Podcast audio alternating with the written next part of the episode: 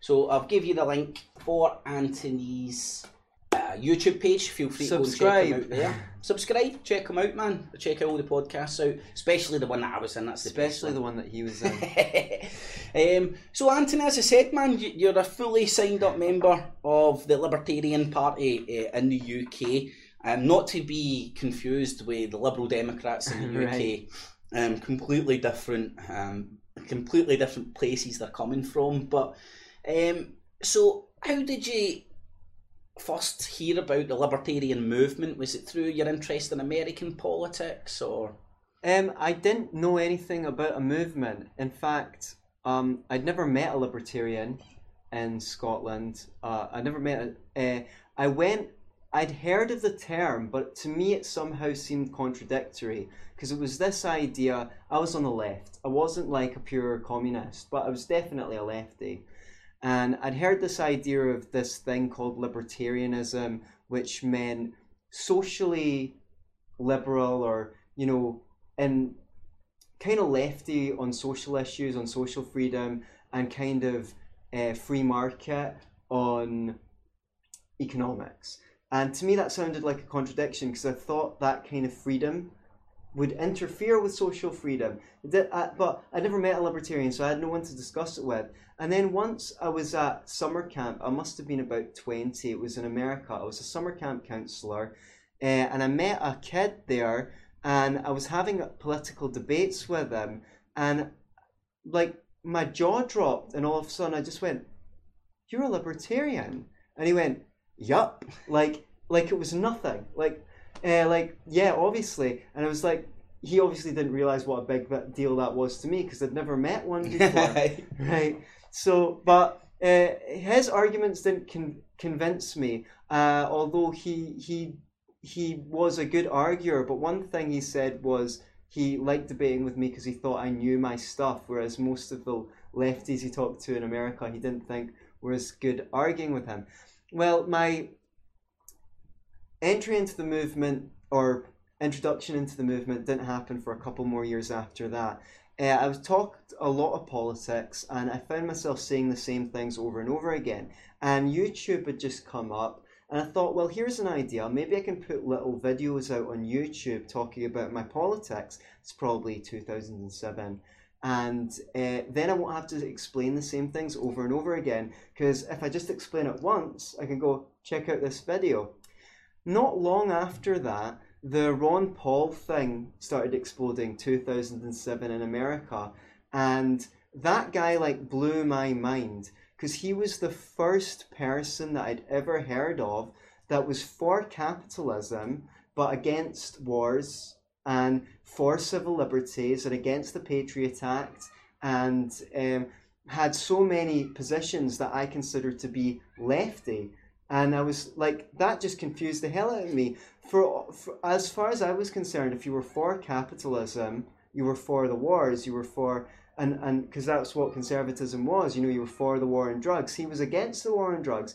So i started listening to what he was saying and he had a lot of good arguments for free markets which i'd never heard of before. So um, that started to influence me but i i wouldn't say that i went libertarian from that he introduced me to the conspiracy theories of the fed or maybe i'd heard some of them before from Alex Jones and David Icke and stuff like that because I had been into conspiracy theories a little bit beforehand. But he brought in these perspectives about the corruption in the world.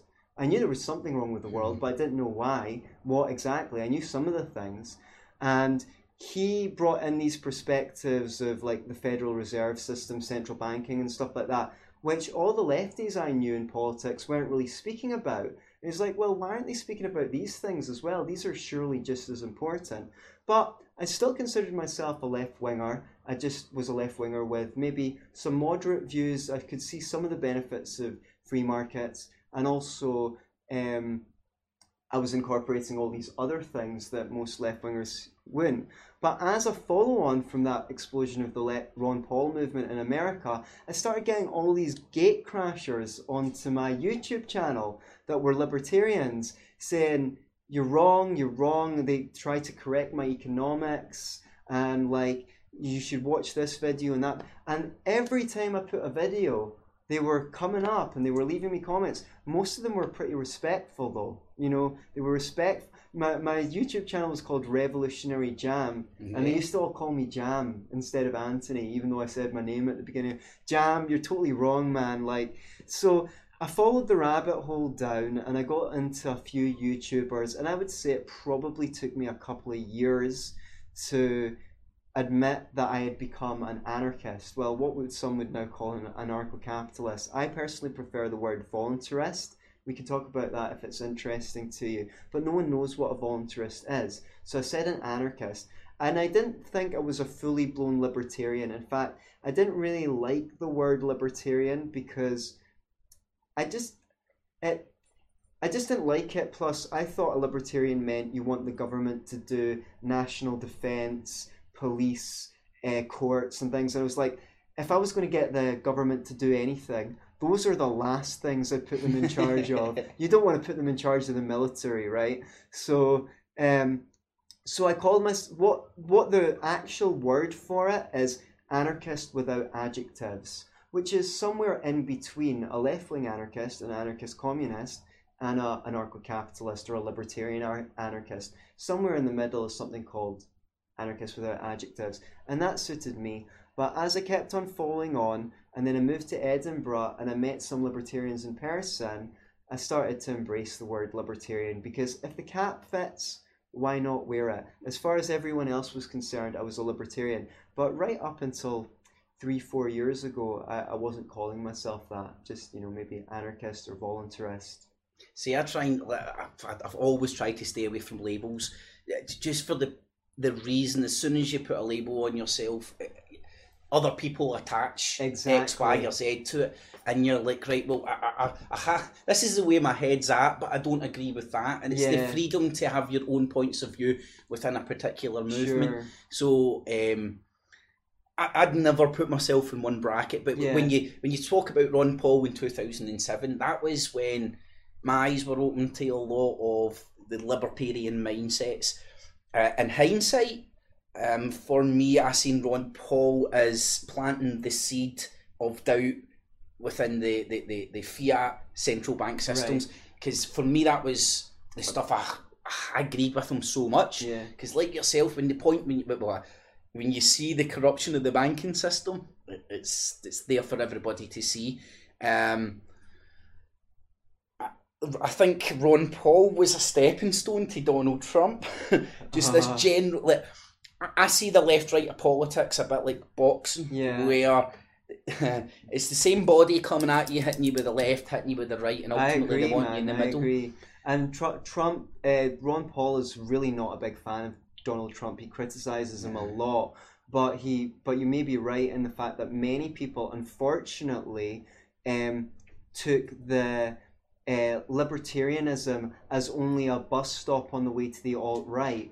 And I don't consider myself a right winger, never have been. I mean, growing up in Scotland, you got a lot of negative associations with the right. I still carry those. The difference is I didn't really see the major flaws in the left that I do now. Um, I pick up on a couple of things you've said. One is about labels. Like, I agree with you about labels. They can be very limiting because people have associations with what you mean. Like, a word like capitalism, there's a million different definitions of what capitalism is. And when we as libertarians use the word capitalism, it's usually something different from what most people mean. And the other thing is, I mean, I used to say that capitalism can't exist without the state. So I didn't consider myself even a capitalist, never mind a libertarian. But I think that sometimes labels can be useful as well. And the, the word is taxonomy, which is labeling things. They're a shortcut to understanding. They can be if used correctly. Unfortunately, when everyone has different definitions of the word, they're more of a limitation. The reason why I like the term voluntarist is because it's got that word in it, voluntary. And that is the label that I would choose if people knew it. And the reason why is libertarianism is a political philosophy. It's about how politics should run. Whereas voluntarist is a moral philosophy. It's how you think an individual should behave, how you think individuals should react with one another. And the principle of voluntarism is if both of us agree, then it's a voluntary interaction, then it's cool. If one of us is forcing the other, we're against that. So it's very intuitive because voluntarism, consent, is the difference between lovemaking and rape, or theft and a gift, or um, a boxing match and assault, or murder and euthanasia. We have this instinct that we shouldn't do things to people that they don't consent to.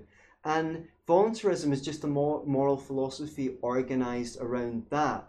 Now, the consequence of taking that morality seriously in your political philosophy is you're probably going to be some form of libertarian. They're consistent with each other.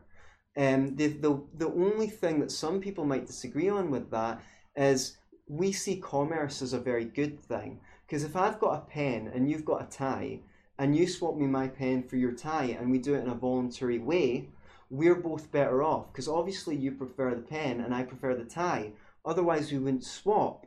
Now, people start to be suspicious of that when it's a big company or a corporation doing the swap. I say, well, you know, if you pay four hundred pounds for an iPad, you obviously value that more than the more than the money. Mm-hmm. Otherwise, you wouldn't swap it.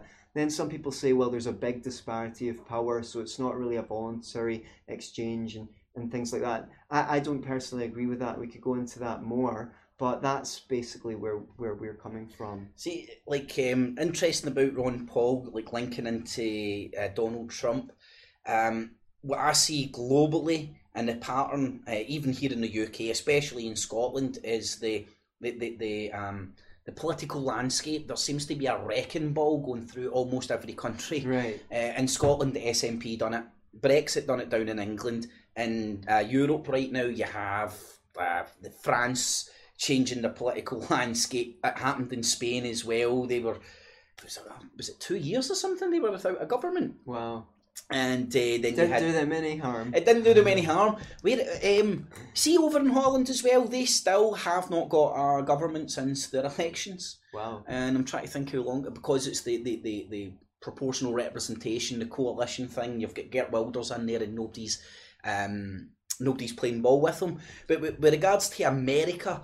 Um, with the Ron Paul thing, he definitely interjected a third way of thinking over right. in America right up until then, everybody was firmly in the left right paradigm. It was either the Republicans, the Republicans, or the Democrats, one or the other. And then Ron Paul came along, and you could say, like yourself, you could, like you're mentioning about labels, you could say he kind of tried to appropriate the Republican side to sell them the libertarian ideas. Right. So it was kind of injecting a third party through proxy into the Republican Party.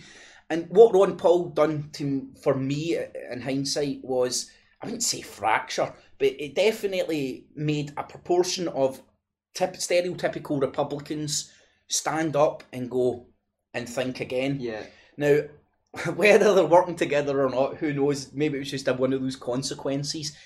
But Ron Paul's injecting of these new ways of thinking into the Republican um, Party and the two party system in America definitely paved the way for Donald Trump. Again, you would argue Donald Trump wasn't a stereotypical Republican. He definitely was riding riding that wave of discontentment. Yeah. Um, and that discontent. Look at the.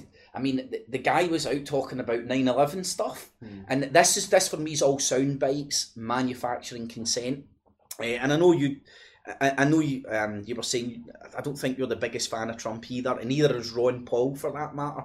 Um, but we, we with, with, even the libertarian thing and the Ron Paul thing, I can agree. It was very interesting. You split it like from from morals uh, and politics, because with, with, the libertarian point of view and the principles they talk about, even economics and stuff, morally I can agree with that more than what's currently in place. That's sure. why I'm happy sitting down. Um, discussing this because it, it, I, I think people are pulling in the same direction. It's the politics part I, I question, and then even we're going on to consent here. Um, a lot of libertarians, I think, would agree with me, like with statism, the, the, the permission, you statism, the belief you require permission to be free, and a lot of libertarians that I've spoke to would agree with that position. You don't, and then unfortunately, with for, for me, um, looking at it from my skeptical point of view, I see the the main figureheads of libertarianism in the political arena. They're all about the politics, not about Yeah. the morals, and that's where my disconnect happens. and I, I felt that way with these candidates as well, especially Gary Johnson. He was a pragmatist. He really didn't have strong positions. And then you then you heard him sucking up to Hillary Clinton. I wasn't sure of him at first. Then he went on the Joe Rogan podcast, and I was like, okay, I like him now. But then he said so many things that were just dumb from a libertarian perspective. He rejected the non aggression principle, which is the fundamental point to libertarians. And I think this is the thing with politics. Like, if we're getting in politics as libertarians, it's not because we want to do politics to people. It's more like this. Supposing you were in a jail and you had a choice between Officer Goody, who will beat you every second day, and Officer Baddie, who'll beat you every day, right?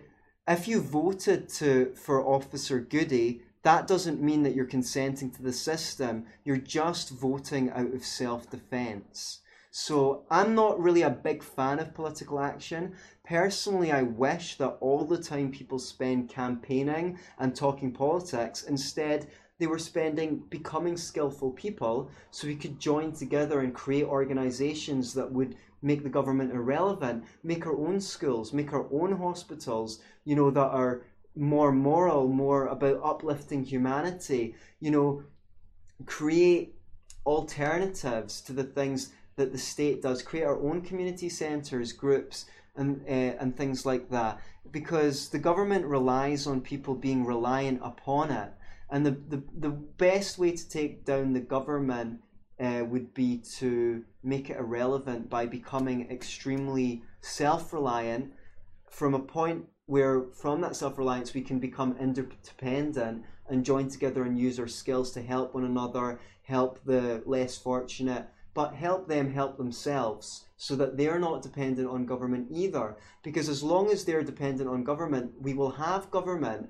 They rely on there being poor people. They rely on there being people who can't afford their own uh, healthcare, their own education for their kids, their own um, security. You know, because if people could provide that for themselves, what the fuck do you need government for? I think you know what I mean? more or less made government uh, null and void. yeah, exactly. I mean, It was very interesting you used the phrase a voluntarist. Um, because I like that man. I don't think I've probably heard it before, but it's never stuck in my head.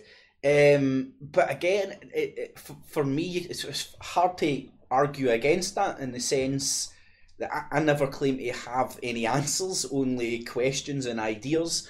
Uh, and I've, I've anything that, that a human enters into voluntary um, is all good in my book. I mean, for example, I'll, I'll use right now. You've got a lot of uh, like um, I think it's even the transgender just now, as well as the gay community fighting for the right to have a marriage in all these churches Yeah. and stuff.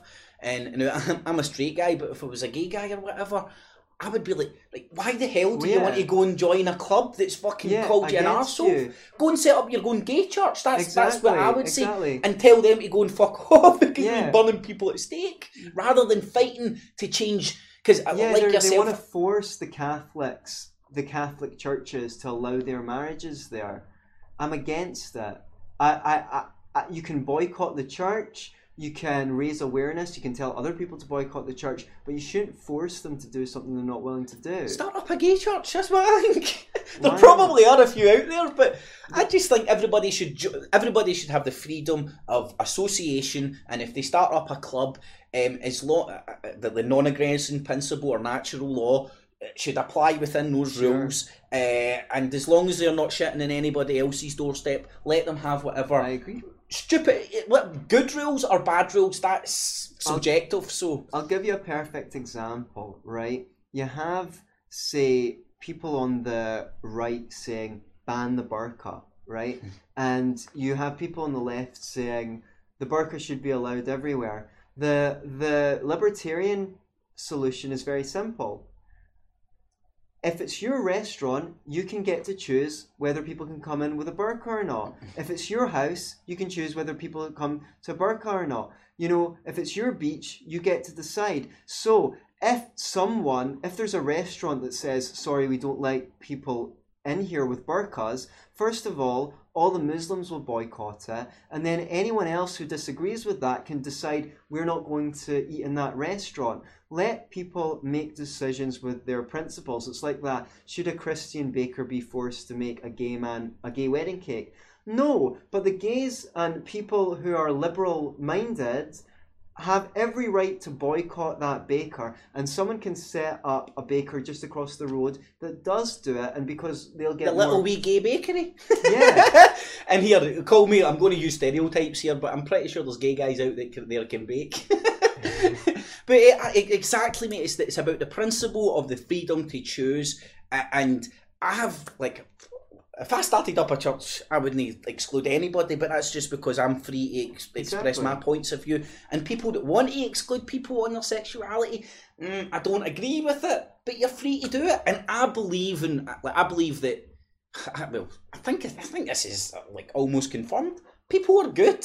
Mostly, yeah. people are But good. peop- even if you're good, this is the why we need to have good institutions in society because you could be an amazing bus driver, but if the bus is going in the wrong direction, then what can you do? You know, we have a terrible education system, but most teachers are good. The problem is they're in a terrible education system. So even if they're good people, then uh, they're not going to get as much out of the kids as the kids would have if they were in a good education system. I think So- that's the same as like every institution. It's the Exactly, it just- compartmentalisation. No, I get you, mate. It's um, I, I, something I've commonly said, and it's a bit provocative and stuff, but I, I do stand by it. To, to, to, to evolve, we have to figuratively, figuratively burn down all the institutions that Right. exist just now. Now, that doesn't mean, I'm, as I'm saying figuratively, I'm not saying go down and burn the buildings or throw away all don't. this knowledge.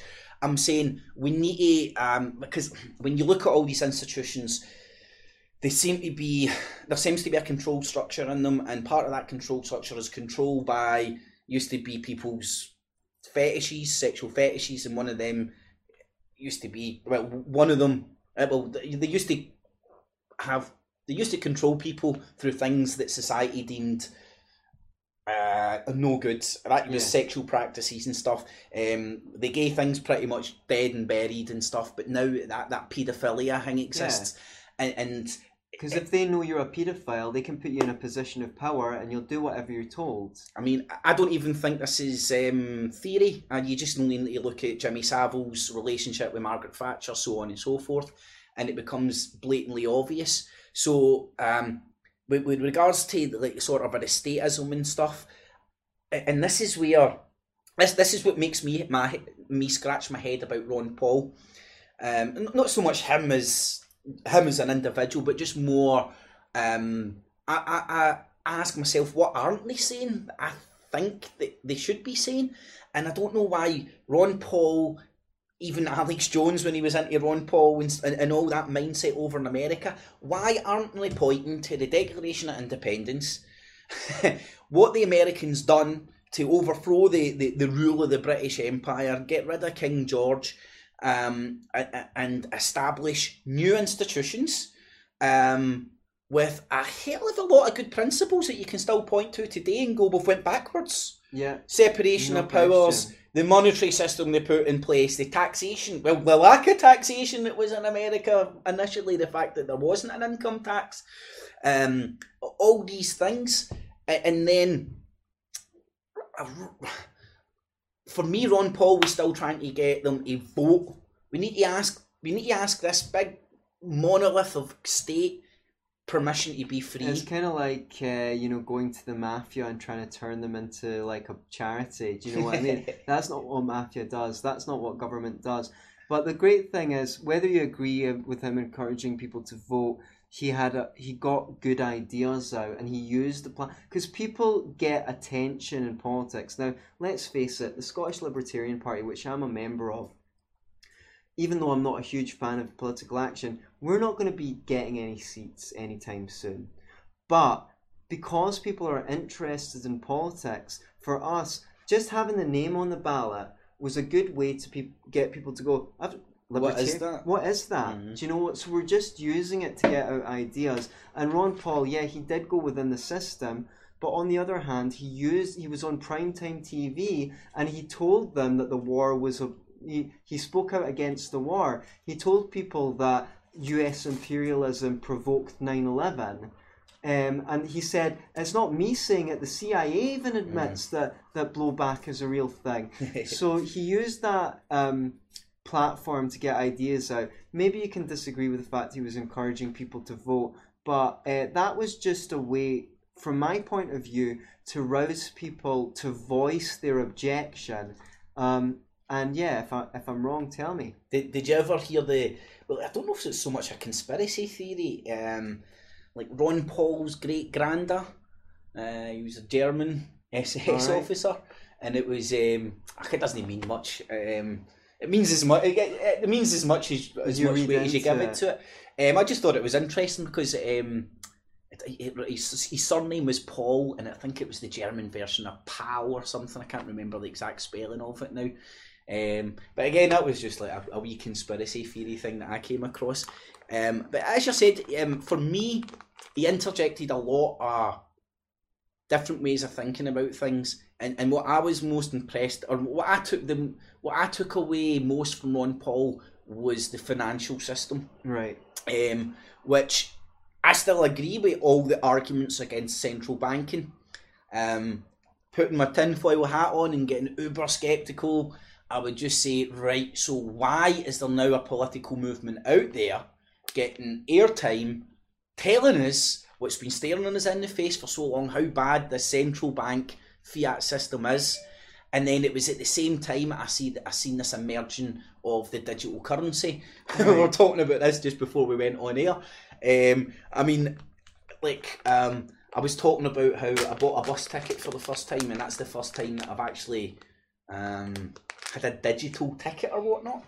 Um, so w- this right. this is So I hear what you're saying. If if I get you right, what you're saying is you're wondering if the fact that they're speaking about how corrupt the financial system is in the mainstream is just a cloak and dagger, a sleight of hand to get people to accept a one world digital currency. or something else. I mean, it would it would fall into the Hegelian dialectic. Mhm. um, which we're all familiar with David Icke. But again, you're looking for that reaction, and um, they've got it um, pretty much worldwide, and especially the younger generation. Um, even myself and people I, I speak to, they're all people that are economically minded are very, very skeptical about this banking system we have. Uh, the the alternatives that seem to be getting offered up there tend to be like digital currency and stuff. And um, I, I I know you're not a Bitcoin uh, expert, but I don't know if you keep up with the ins and outs. Recently, there's been what people have said is a Bitcoin bubble. Right. I don't think it's popped yet, but others have speculated because it's pretty much a commodity. You're pretty much mining digital code, which there's a limited amount of. That it's it's a commodity, and thus, like the commodity markets, can be manipulated as such. So, I, I just I, I just think there's far. Again, it's maybe just the conspiracy theorist in me, but um, but uh, even in the same token, libertarians, I, I wouldn't put all my eggs in one basket. Right. Um, so I'm not sitting up here saying Bitcoin isn't the answer. Bitcoin's evil. This is. E- I, I, I would rather spread out and have like yourself an open market and let the market Now, th- decide. this is so we can have a couple of discussions here. We can talk about what is money, and we can also talk about the libertarian position. I would say uh, on money, which would basically be people should be able to trade with whatever they want.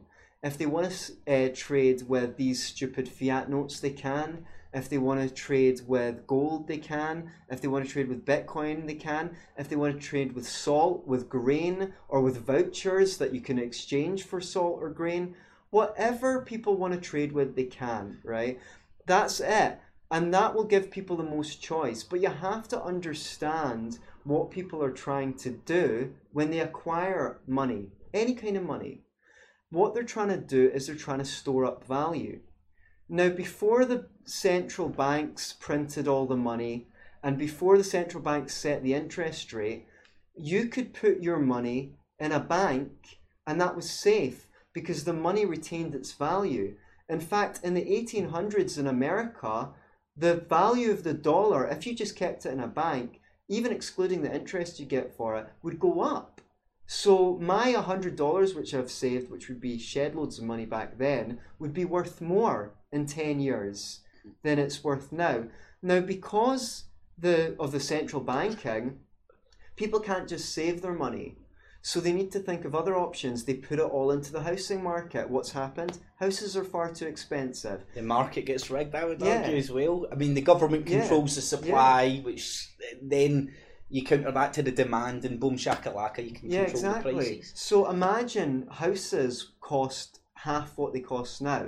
How much richer would regular people be if you only had to pay half as much rent or half as much in a mortgage? It might be even less than that if not for government intervention.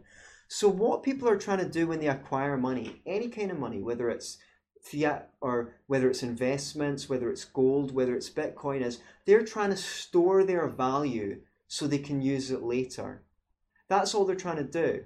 Now, no one knows what's going to stay in value. If if we find a way, if someone finds a way to turn coal into gold, all those people who invested in gold are going to lose their investment because gold's going to become 10 a penny. Mm. So people are trying to hedge. People are trying to find because time is unpredictable. We never know what's going to happen. So people are. Someone might come out with something better than Bitcoin, and suddenly the value of Bitcoin will crash. But all people are trying to do is have a way of saving their value for a rainy day, or to buy a house, or a car, or invest in a business which they can't do just now. You know, that's all people want out of money. See, I think there's two approaches when you're talking about this. You can have your ruby red slipper moment where if you had your wish, you could click your heels and get a kind of system that you think is ideal. Uh, and then you can also come from a more pragmatic uh, mindset and go, right, what are sensible steps to improve this? Right. And uh, I mean, I, I know my ruby red slipper mo- moment. It's it's evolve away from um. It's, it's evolve away from this natural human instinct that's been programmed in us to to to Store. store shit. Now I know natural humans actually like they, they store things of value, food, stuff Yeah. you need for shelter, um, energy, coal, whatever. Um, th- th- this is why I like the idea of community because I think all these things would be solved within a like I the like community as well. I'm a big fan of community as well. well, on. mate, that's because um, I do so much stuff online, and it's getting to the stage now where I need to do stuff And actually meeting people. 3D. It's it's just a different ball game. I'm really sick to the fucking back teeth sitting here in front of my computer, saying the same shit all the time, man. Not not doing this. no, not, do, no, doing no. this. It's, it's But- brilliant to see people in the flesh, and I, I love my live shows. stuff, Yeah. It's I, I don't want to spend all my time sitting at a computer talking about how to save the world. I actually want to go out and do stuff. Yeah, that's great, man. Now, um, at the meeting we had, I, I was chatting to. Um, um, I, can't, I can't remember the guy's name now. Who was the Bitcoin guy's name again? uh, Darren. Darren, your flatmate. Um, we were chatting about Bitcoin and stuff, and as I often do, I went into the symbolism and the, the fasces and the, the, the uh, and the Senate over in America and whatnot, and it, it symbolises a Roman uh, a, Roman Empire torture tool, and the principle behind it was it's a bunch of sticks tied together. Sometimes with an axe protruding, sometimes not, and it represents the, the Roman magistrate power. And the principle, the, the idea behind it is, um, as many we are strong together, we are weak. So it's like the one stick you can snap it. You put a bundle of sticks together, it can't snap. snap. Yeah. Now, I was watching, was it last night or something? A couple of nights ago, I was watching Rise of the Planet of the Apes, the first new Planet of the Apes. and the, the wee monkey there, as he's becoming uh, intelligent, he takes one stick, and for me, this was just the, this was the movie, the symbolism uh, speaking. He's like, took one stick, together ape, weak, together many apes is strong, and I just seen the, the symbolism of the fasces there, and it made me sit back and think because I'm a pure individualist. I really am. I find it hard to go to groups because there's always ground we don't agree on. Um, I'm not a complete arsehole. I can sit around with people that we don't see 100% eye to eye. Um, but it made me realise that to have an effect, you do have to come together and be No strong. question. Um, Everyone's got different skills, and when we can find people who've got different skills from us but a common goal, we can use our skills together to make something that's not just me plus you, but me times you, times you, times you. So instead of 5 plus 5 plus 5, it's 5 times 5 times 5. And that's when we're powerful. Because whoever you think is behind the terrible stuff that's going on in the world, they've got one thing on the activists. They are bloody organized, aye. right? They know how to organize. And this is why anyone who's an activist, whether you're on the left, the libertarian, or, you know, you're a uh, right winger, I, I know I hate saying that because it's a dirty word, but maybe there's some things that they've got that are actually good. You need to learn to organize. You need to get your own shit together. Then you need to use those skills to help the people around you get their shit together because we're stronger together, as you as you've said. You know, and use those skills to do good in the world. Don't try and just vote politicians to do it. Start organizations and do it yourself.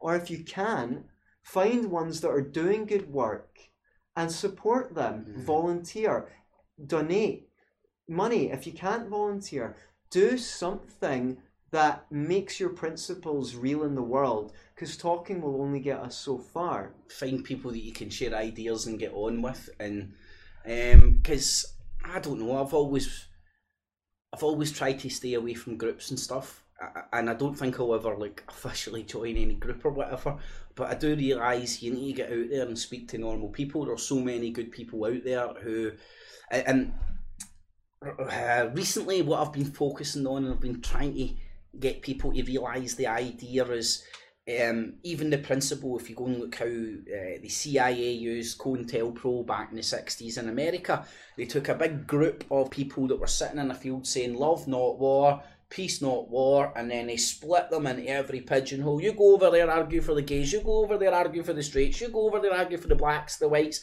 so on and so forth. So they took this big pool of people that was stronger than the government because there was more of them than, Yeah. than the government and absolutely smashed them Because they weren't organized. weren't organised and they didn't have and for me it's this principle of we need to organise around the, the things we can agree on Exactly. what I think people can agree on and which I was blown away that like uh, yourself was on the same page as me when I was talking about the democracy scam and just the rule by minority um, that's something that we could agree on and not only we agreed on we were very much the same play, uh, same page we could see that when you look at the numbers and how democracy scams used it's pretty much a dictatorship um, and even if the majority get in, you still have that 51% dictating to the 49%. So it's like a new mindset. Again, it's evolving away from all these pre trodden paths um, and trodden a new path um, and finding the singularities that we can all agree on. The, the current monetary system um, is sla- debt slavery. Um, whatever way whatever way you cut it, it's debt, debt slavery. The people with money can make money off that money at the behest of the poor. Uh, then, if you even look at the, the, the, the fractional reserve uh, system, Banking, yeah. it's just absolutely unbelievable. When I first, my sister used to work for Santander, and when I got into this information, she's from a position where she's getting all the corporate bill crap, then she's selling this stuff. And then over the few years of my journey and stuff, my sister knows exactly that exact same page, agrees with everything I'm saying, knows exactly how what a scam it is. And then that's that's what worries me about not so much Bitcoin. I'm using Bitcoin as a capture all for all the digital currencies because what I see what, what I seen was happening was the, the, the current banking system, as you've said before, relies on confidence. If people lose the confidence in that, bang, it's gone. Um, and it's it's similar to Bitcoin as well. But the, the thing with Bitcoin is you could never have a run in the banks. So even if and and that the, the people still had the power to have a run on the bank, and it was that that power was with the people was so big they actually wrote laws to deem you a terrorist if you encourage runs on the bank. Um, so when I heard the the bit chain technology getting rolled out through Bitcoin and then all all the other digital currencies, and I'm thinking, let me think, was it last year? The the four major big banks started. They're going to get rid of the SWIFT system and they're going to start using blockchain technology for interbank transactions.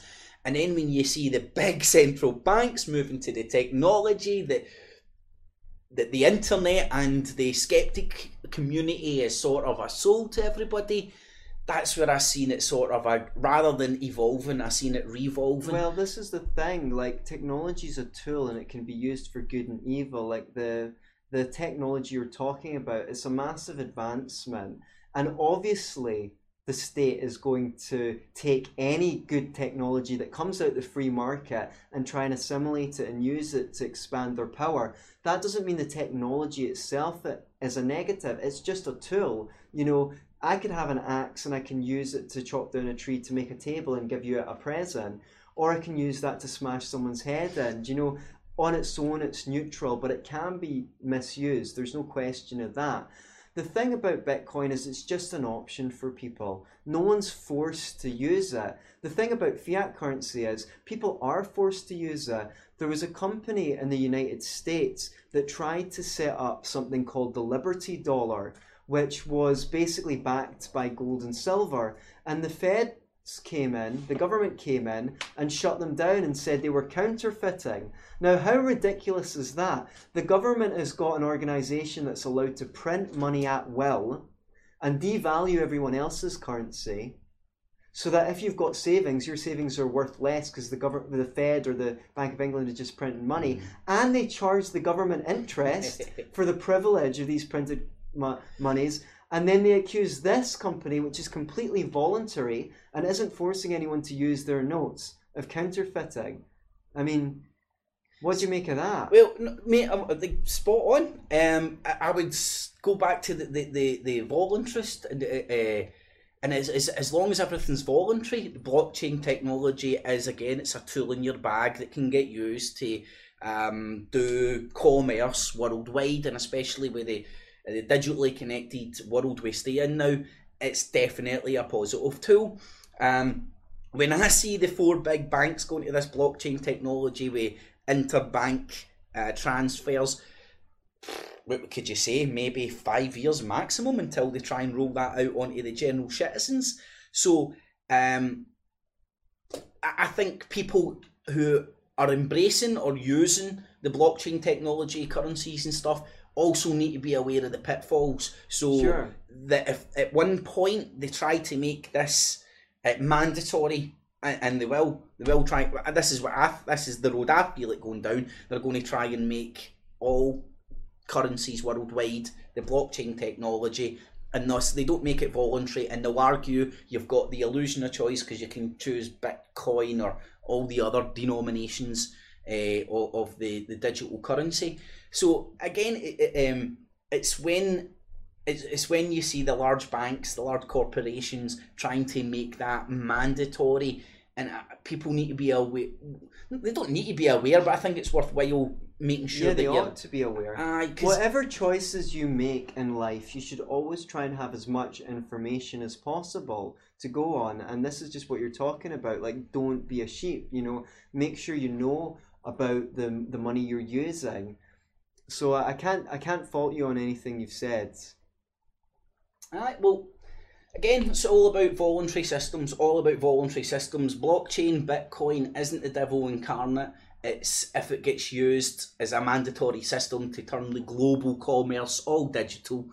Um, I witnessed this a couple of weeks ago myself. I was out in the town and I must have been sitting on my cards wrong and both my bank cards broke and I'm walking around unable to get. I think it was a Sunday. It happened on a Saturday night and then a Sunday. And I was walking about and I couldn't get access to my own money, and I'm thinking like on a on a Bitcoin blockchain digital currency um, model. That's going to cause some problems. Some people well, in, in the future. It depends on the currency. I think certainly. I don't think anyone has got the power to do that with say Bitcoin uh, like to cut you off. The problem would be if they move, if the government moves to a mandatory digital currency, then what will happen is if you're a dissident, the ba- the government just goes to the banks and go cut that person off. Don't let them get have access to their own bank account, and then there's bugger all you can do. You're Yeah. just basically at the mercy of those in, in power. So that is a scary dystopian future, uh, which hopefully won't happen, but definitely uh, near an episode of the Twilight Zone. you know, rollerball. I think of that like with you know the UBI that's that's getting promoted by people on the left just now.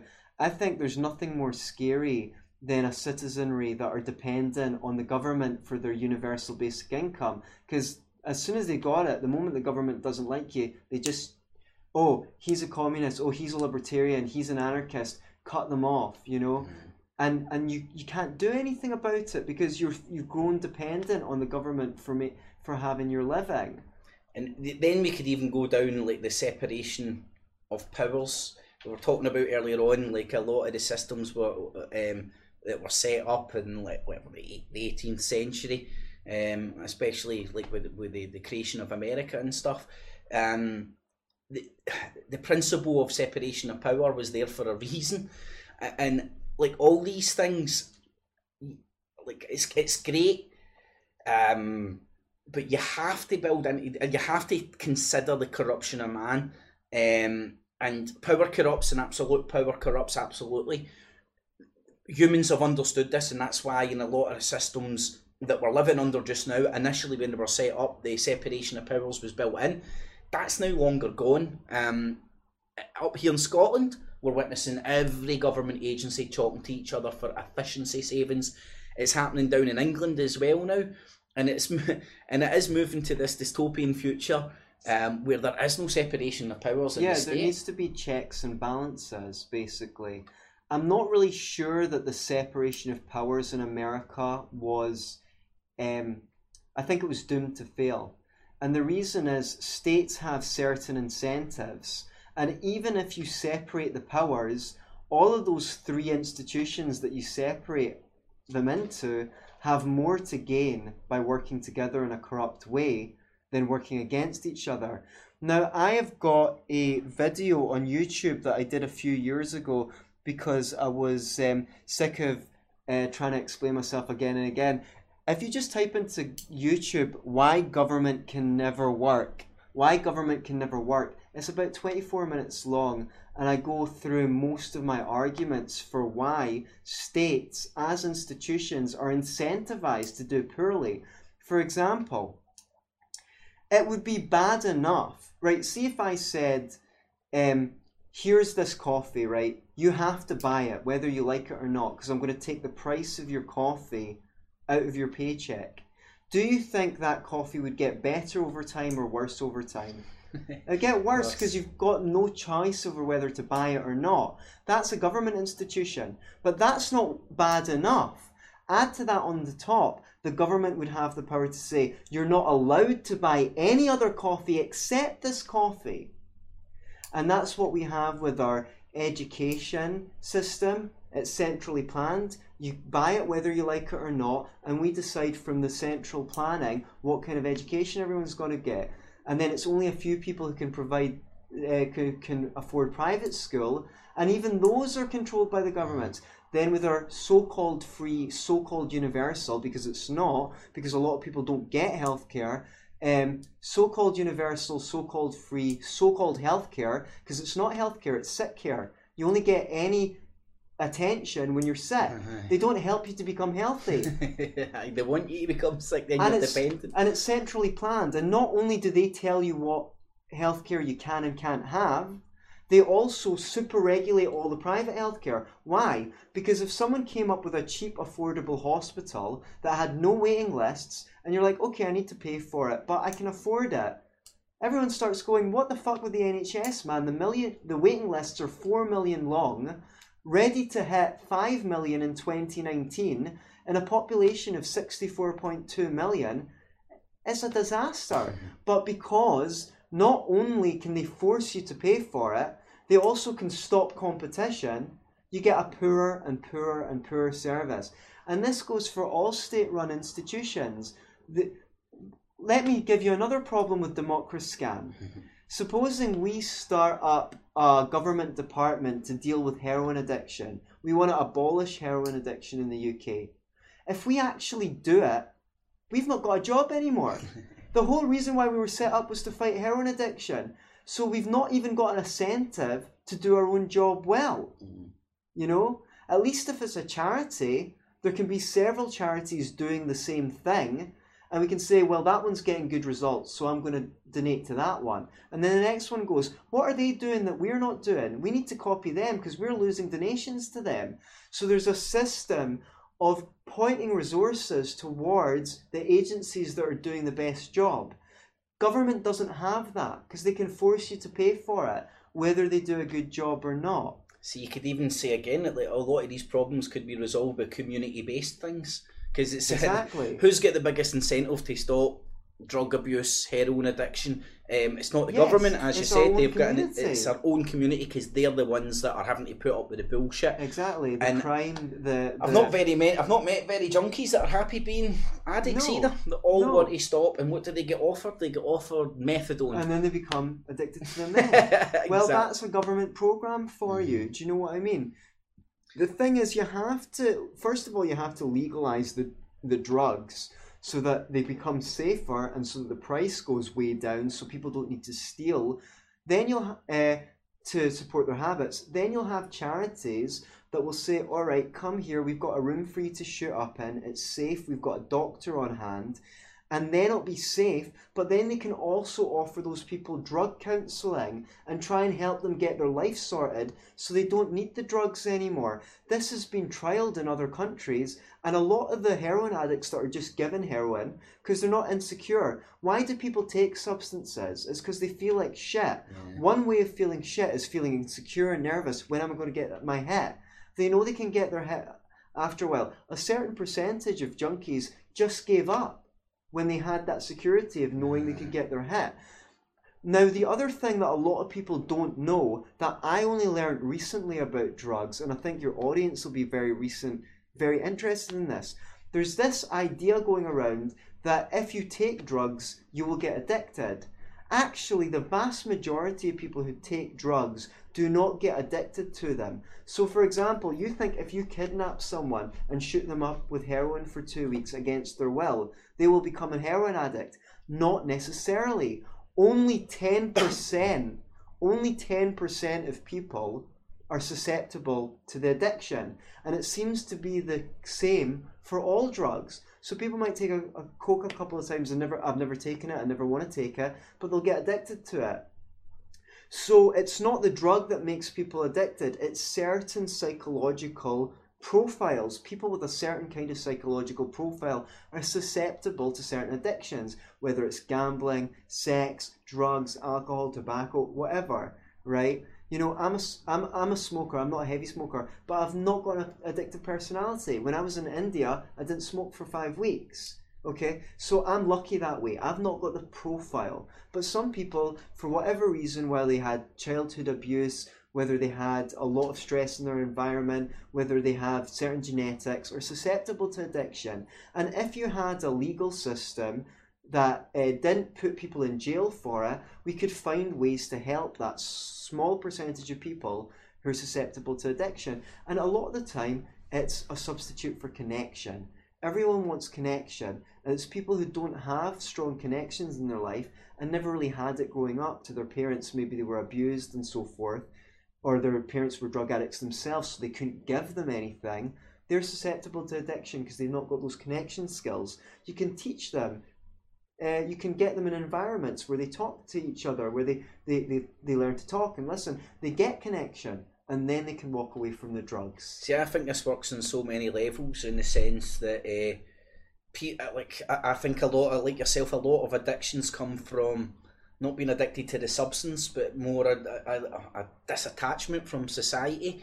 It's it's kind of like when when you go to areas that uh, are, are less well off, let's say, and you'll see the local kids going around and they're they're making their own area shite. They're graffitiing on their own Yeah. walls outside their house and Because they don't feel engaged. They're disenfranchised. they, they, aye, they, they, they, like, I think it's this famous old thing. You treat people like animals, they'll act like animals. right.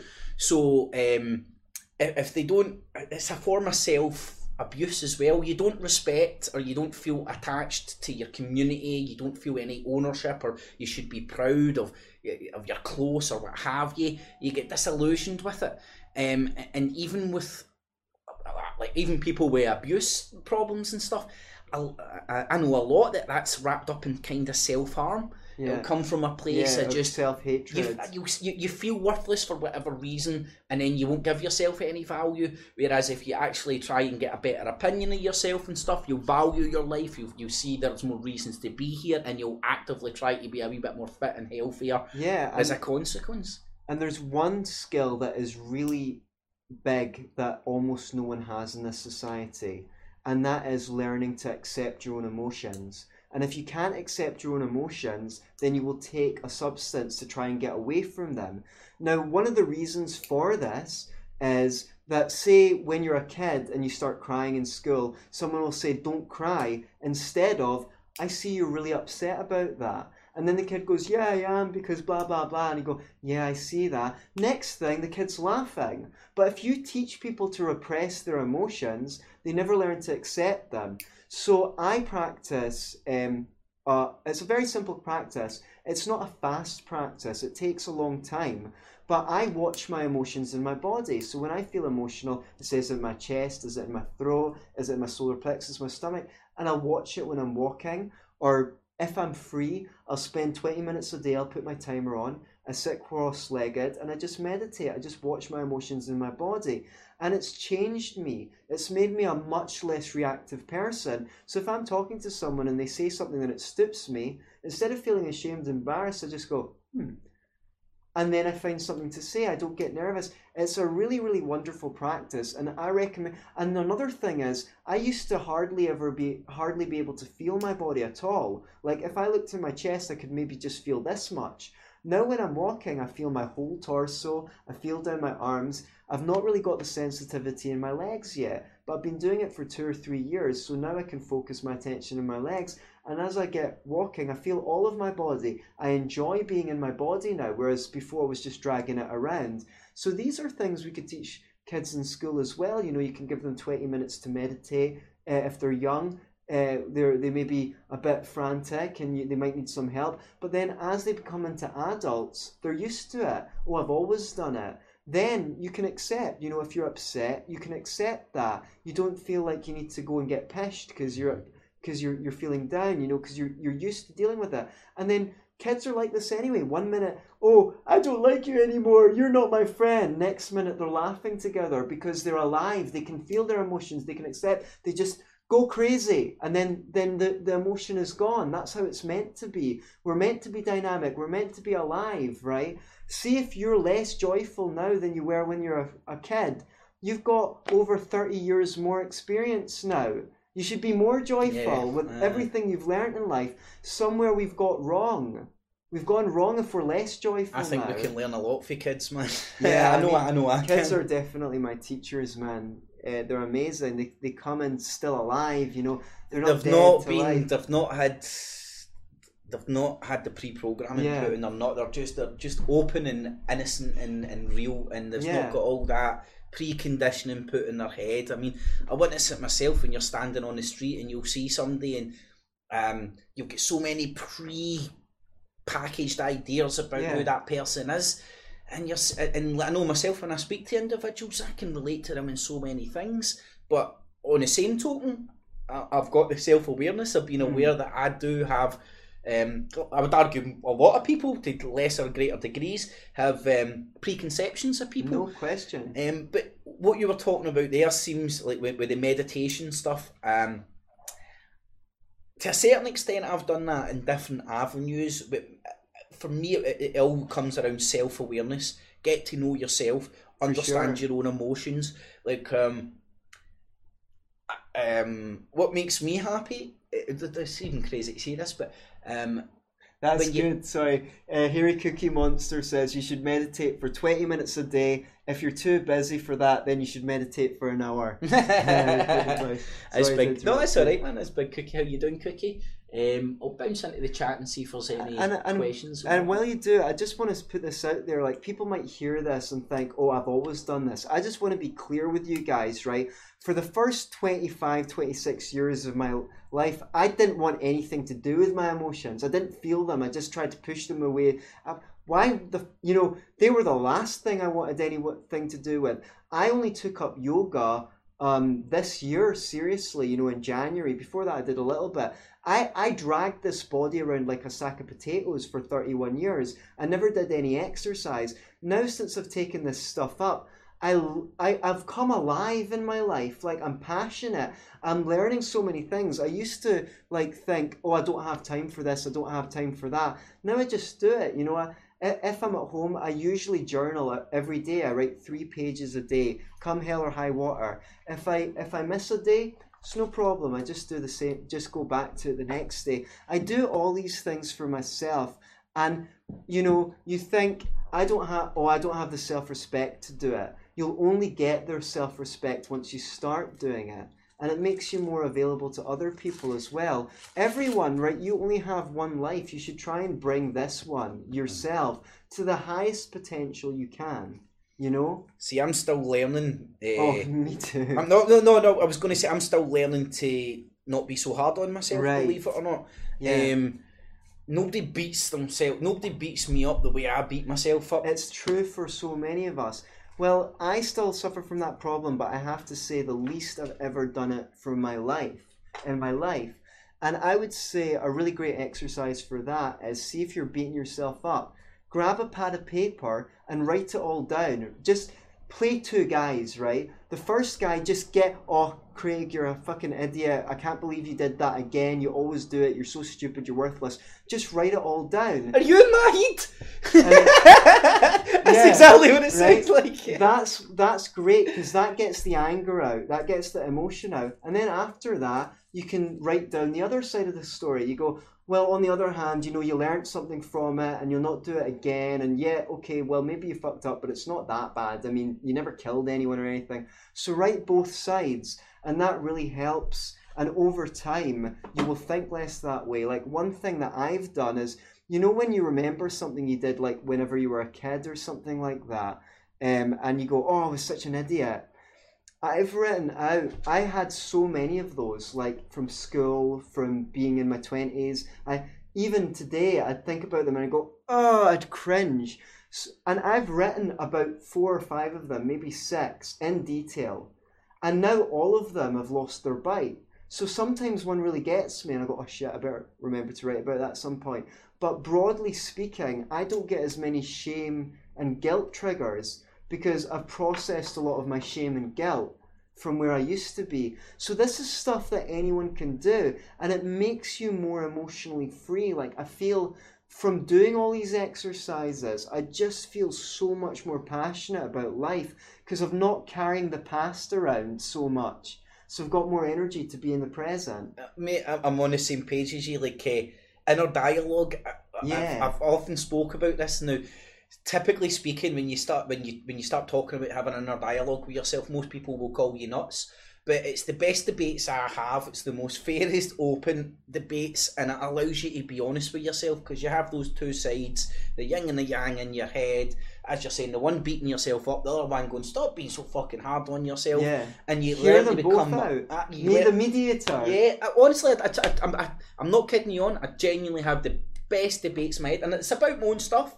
And um, you might have found this yourself. It might be through your meditation and stuff. I don't know if you found it through doing the YouTube stuff and that. I find it is absolute therapy, man. I even hate using that word because I don't Yeah. like shrinks and stuff. But Well, see, I am one, so get out my nut, get out my head. But it's that ability, your self awareness. Actually, try and put yourself in other people's position, how they perceive you, um, and grow from that. Because I, I, I- all I've well, all I've done since I've done my YouTube is grow at an exponential rate. It's unbelievable. Uh, like you're saying, like, like one thing when I start speaking to people on the street and I do it is the one thing they say your passion. Your Yeah. passion. Because I don't need to sit there with a pen and paper. I can just blah, and they can tell this stuff is from my heart, and I actually do give a shit. It might not be stuff they agree with, but they can tell I actually do give a shit anyway. We're getting loads of funny comments here, people calling us hippies, but I think they're doing it in a friendly way. I think they enjoy it. Uh, Um, there's John asking you, have you ever done DMT? I I have I I've not done DMT, but I've done the ayahuasca myself. Um, I don't recommend it for people who have a very fearful or anxious personality. If you're a very scared person or very anxious person, you probably not ought to do such hard um, psychedelics because it can make it a lot worse.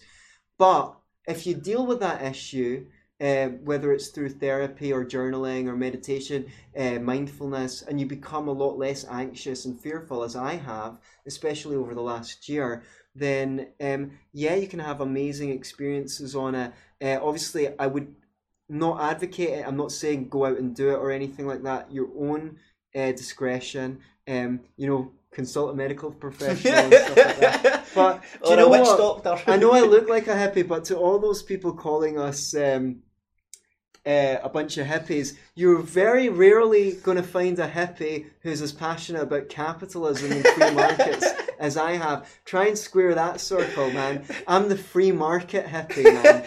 I've been called lots of things. I like to think of myself as an unconventional intellect, uh, intellectual and an unconventional hippie. Yeah, Um, uh, if you guys uh, want to hear more about um, self help stuff, like I add me on Facebook. I put out uh, ten minute live streams on help self help issues, and I also have a YouTube channel, YouTube channel forward slash Enrich Your Life One, and that's got some great videos. Most of them are about improving communication and improving relationships, but I've got a lot of other stuff up there too just in case you want to follow it up, like as you can hear from my voice, I'm really passionate about talking about personal transformation.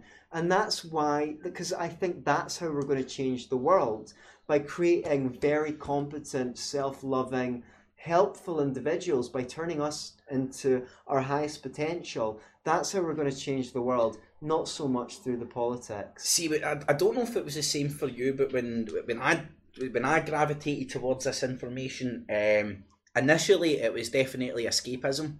I was trying to get away from all the shit in my own life. I felt so I didn't have any power to deal with a lot of the problems in my own life. So I gravitated towards geopolitics. Ah, I can't sort out shit in my own life, so I'll That's just it. I'll That's just solve people- world politics in a YouTube what- clip. That's that is pretty much every lefty that I've met in Glasgow, bar a few. I mean, I can think of some people like you know Darren Loki, who's doing fucking excellent work.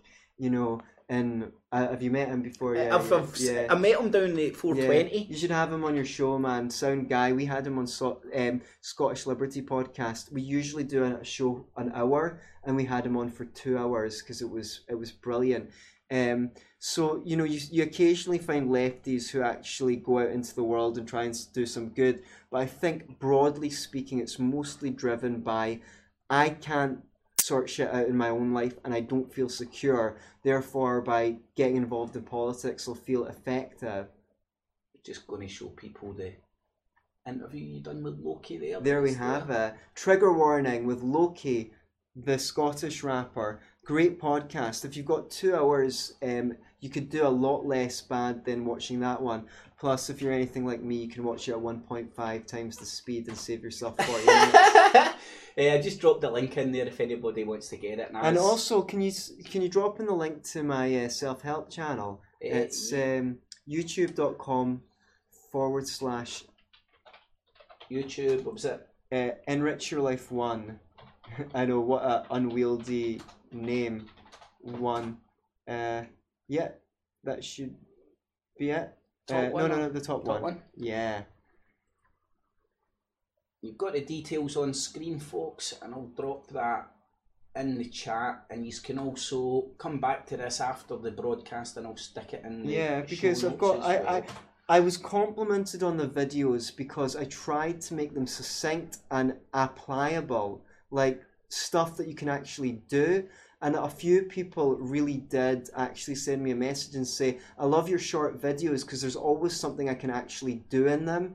Like I've got one called How to Deal with Unreasonable People, and you know stuff like stuff that everyone faces you know stuff on how to be a better listener stuff that you can use to help your pals and your your loved ones out you know and also help yourself out i've got stuff on assertiveness dealing with um, aggressive and manipulative people all sorts of good shit Good stuff, man. I, I wasn't aware of that channel, uh, Anthony. So, uh, what was your old name? Jam. Jam revolutionary jam, See, see, like, I, I, um, that's how this Kip name came about as well. It was just an old YouTube channel. It was called Kip eighteen eighty one, and I, I just made that name up back in the day. And then as I started putting out content, everybody was calling me um, Kip. Kip, so Yeah. just stuck. Cool. Um, so say hi to everybody in the chat. Yeah, and, Um, and thanks to the person who thanked you for putting the link in and said they've subscribed. Yeah, please do subscribe. I'm going to be putting more videos out and doing interviews soon. Nice one. Uh, John in the evening, my man. Oh my God, what the fuck? Uh, there's Shell Owens in as well. There's the Cookie. How you doing, my man? Uh, David Watson. Uh, who else have we got in here? Uh, Real Dream, Collie man. How yous all doing, guys? Uh, there's Ridiculizer, aka Days. How you doing? Um, helicopter pad. Fucking hippies. God. Um, Sim- simply for women. How you doing, my man? A guy says I look like his real father. Well, you know what? It wasn't me, okay? It wasn't me. Plausible I, deniability. I did fuck your mum, but I wore a condom. Paul, how you doing? The artist formerly known as Tony, Jamesy boy, um, and Vadum, how you doing? There's Lewis, aka Frank, how you doing? Someone tells me that uh, calls me Sigmund, I think he means that I think Sigmund I'm Freud. Freud. Yeah, yeah. Um, there's Christian Wilson as well. How you all doing? Uh, do bear in mind the link is below um, for Anthony's channel. I'll get the other channel's link um, in after the broadcast. There's Committed Escaper, and I think I've man DMC, Fuck the Left and Right, Vadoom, Cookie, uh, who was that helicopter pad?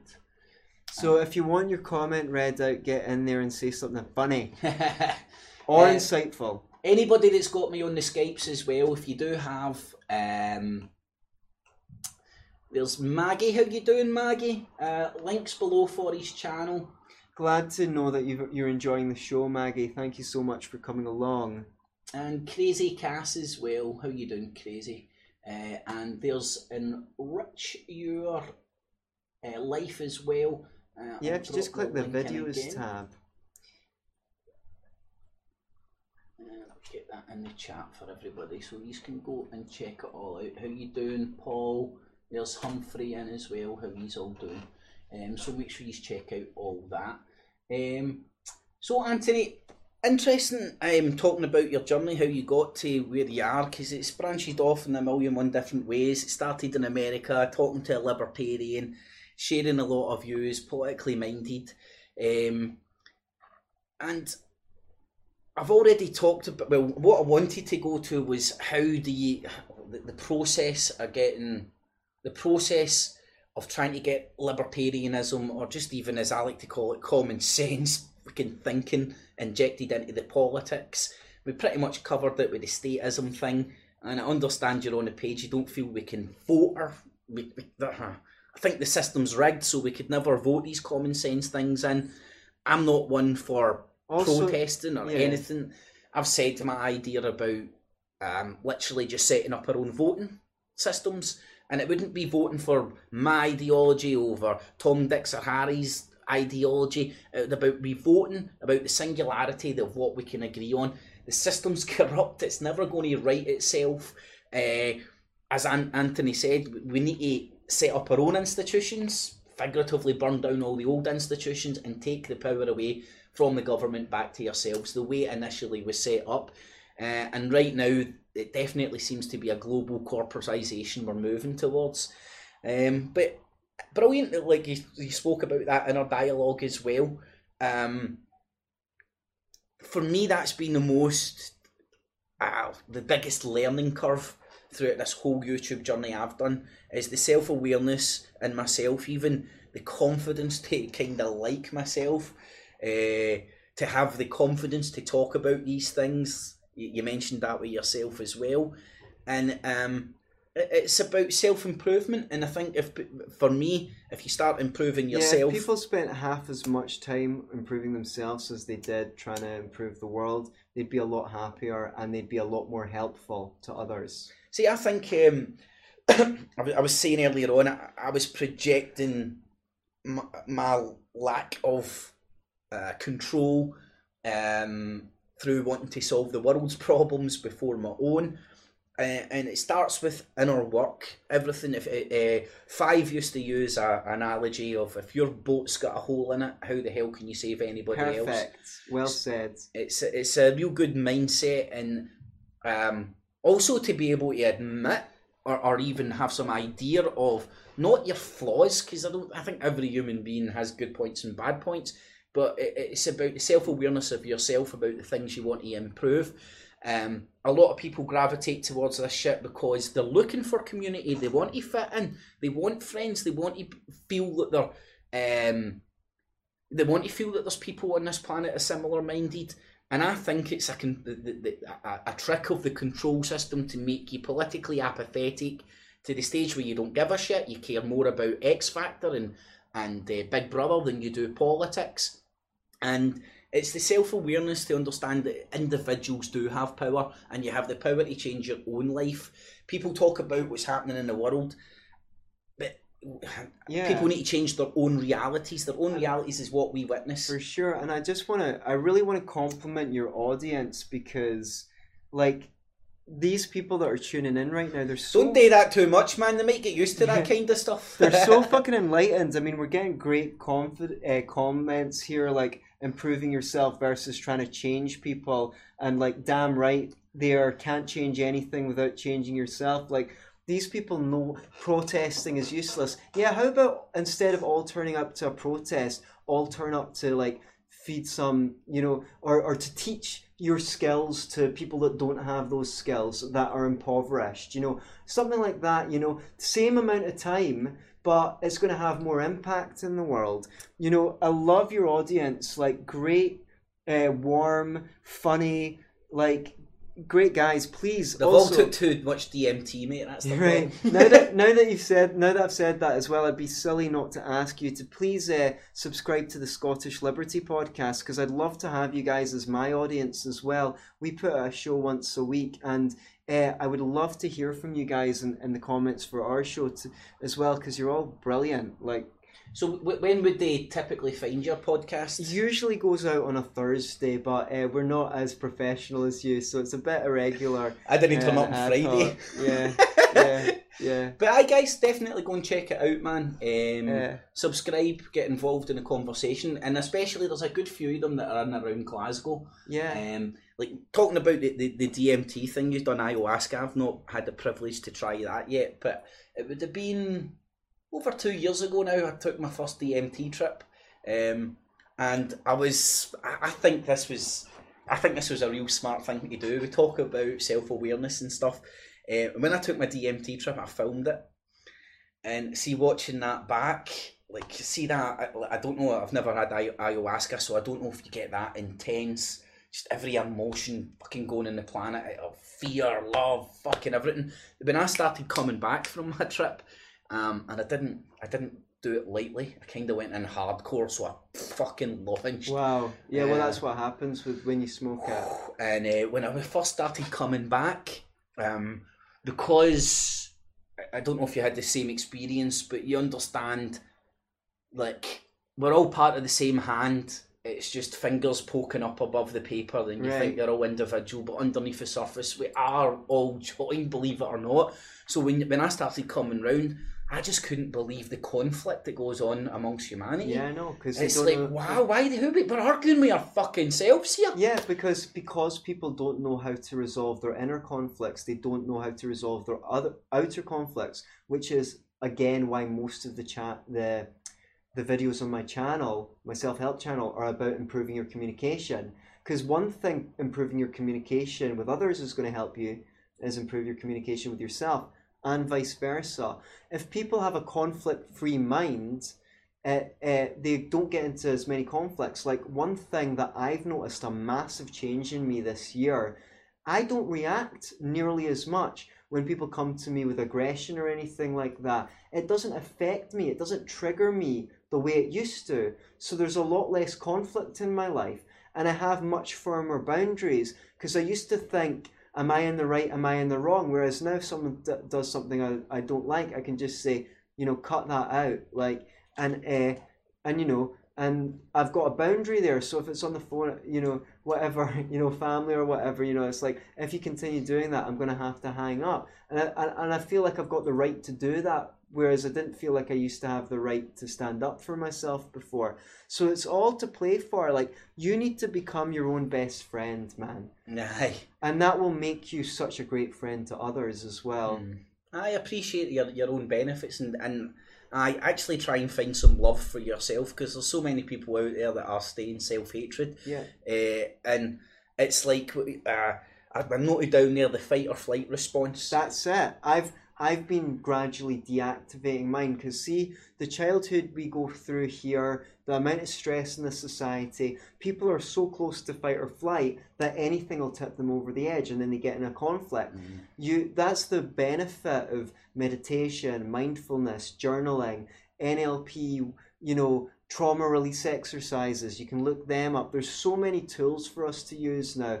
And all that's about is coming out this part of your back at the back of your head, this primitive brain, into this bit that does all the creativity, the joy, the thinking, uh, the the good communication. You know, cut migrate from the back of your brain to the front of your brain. That's what the journey is. It's a it's a half foot journey from the back of your mind to the to the front. From the subconscious to the conscious. Yeah. And it's like the, the fight or flight response, that's a, a, a primal um a, a primal human behaviour and from a conspiratorial point of view where I believe human beings are heavily manipulated, you could argue for whatever reasons, but we're heavily manipulated and, and like the manipulators using our primal responses from fear Yeah. to the fight or flight. And as I said before, they took this big fucking COINTELPRO, this big group of people that agreed on love and peace, not war, and they smashed it apart into groups, which then allowed them to go to the fight or flight and argue amongst themselves over crumbs that are falling off the table rather than the big block of cheese on the top. Where let's actually look at the systems that are controlling us right now bondage to the monetary system. Um, and democracy scam where we believe or we've been told that that is the only way ahead. Now, Yeah, it's a religion. and and why? Well, this is a brilliant one. I know you. This will be right up your street. Now, America was founded as a democratic republic, and nowadays you never hear any politician in America referring to the republic as a democratic republic. Now, even July the fourth. What the fuck was July the fourth? Happy July the fourth, everybody! Hap- no, it's in the fucking Pendence Day, which again is another word they're moving away from because they're trying to appropriate it as some sort of a fucking globalist ideal when it, when it's actually um when it was actually like founded in principles of individuality and the sovereign rights of a country, which is completely getting um, washed away now. Um, so anybody with a, anybody that's got my Skype and want to ask Anthony a direct question, Yeah, I believe free to do Hairy that. Cookie Monster had a question before. And here's a wacky theory I've got. You were talking about the fight or flight response. I believe that's the left and right, man. The right are the fight people. We need secure borders. We need to go abroad and fight our enemies. We need whatever. You know, they're risk averse. Uh, they want to get you before you get them. The left or the, oh, you know, oh, oh I don't want any trouble. Like, you know, don't, uh, you know, uh, it's better if they they basically I'd rather someone punched me than I punched someone. You know, kind of like oh, can, why can't we all just like get along? It's it's all fight or flight, and then you've got the the freeze as well, which is the people who are just like oh, there's no point in trying to change the world. Like you know. It, nothing's going to happen. You might as well just accept it. So that's all psychology based, depending on what your makeup is. People's personalities reflect in their um, political stance, which is, by the way, really interesting. If you come to our libertarian meetings, you will never find such a diverse group of people. Like they're so different from each other. They're not like you know the kind of personality that a lot of lefties have, and also conservatives. You know, quite stuffy, and you know, there's a certain personality. Uh, associated with different political views, and I, I think that's because certain personality types have a tendency towards certain views. So I'm looking forward to your questions. Um, well, before we battle into that, I wanted to. I, I heard this um, on your podcast, Jeremy Corbyn is Dangerous. I hope I'm not getting mixed up. And you were talking about the gentleman whose name I forget you met over through in Edinburgh. And where is it, Czech Republic or something? And was that wee Yeah, libertarian? yeah, Lib- Liberland. Ah, I want to find out more about that. It seems like a good Oh well, um, I'm not necessarily the right person to ask because I wasn't there. But uh, basically, from what I hear, there's um, some libertarian-minded people have grabbed some land which is unclaimed by any country, and they they're trying to set it up as a mini nation based on libertarian principles, based on individualism, not collectivism, and they're trying to get uh, worldwide recognition and accepted as a bona fide country. So, yeah, if you subscribe to the Scottish Liberty podcast, my co host, Tom Laird, did an interview with that guy, so it should be going up. Yeah, Nice one. yeah. Um, because I, I told Anthony about this as well. I'm the founding father of Houstonia. Oh, welcome to Houstonia, by the way. I didn't even say that. And I know it does sound bizarre, but it is. It's small gestures like that that led to the, the, the, the, the founding fathers of America um, drawing a line in the sand and going, we're going to create a, a, a country and, and a better system than we currently got. Um, the, the, the, the, the guy that Tom interviewed about Liberland, it's fascinating as well. Um, again, my my different approach would be I wouldn't argue to get recognised independent. I wouldn't argue to get recognised worldwide. Again, that's the statism to sort of ask the Sure. global community. Not not that I'm disrespecting them or appreciate what they're doing. I, I would go more for right. We're setting this up, and Yeah, but then you need guns and weapons to defend it, and then they will come in with armies to shut you down, and you don't want to be a dead man, basically.